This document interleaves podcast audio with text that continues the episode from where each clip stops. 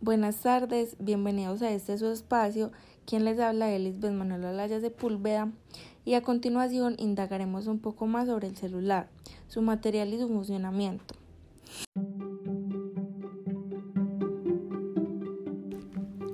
Buenas tardes, bienvenidos a este su espacio. Soy Lisbeth Manuela Laya Sepúlveda y a continuación indagaremos un poco más sobre el celular, su material y su funcionamiento. Este artefacto es producto de sistemas de necesidades sociales, culturales y se emplea generalmente para facilitar la vida de las personas en cuanto a comunicación, investigación y herramienta de estudio y trabajo.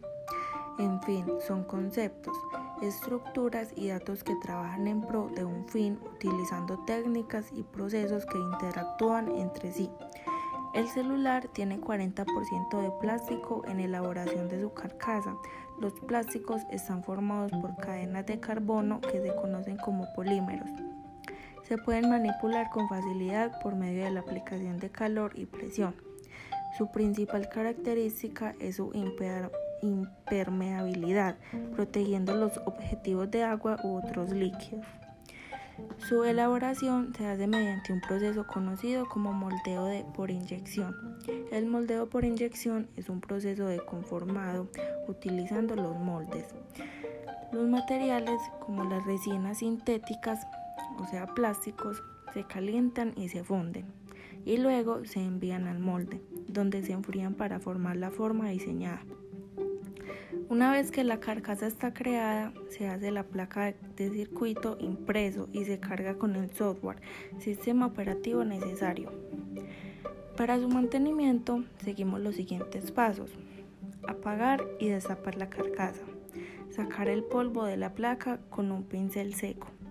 Limpiar con un borrador de lápiz los contactos.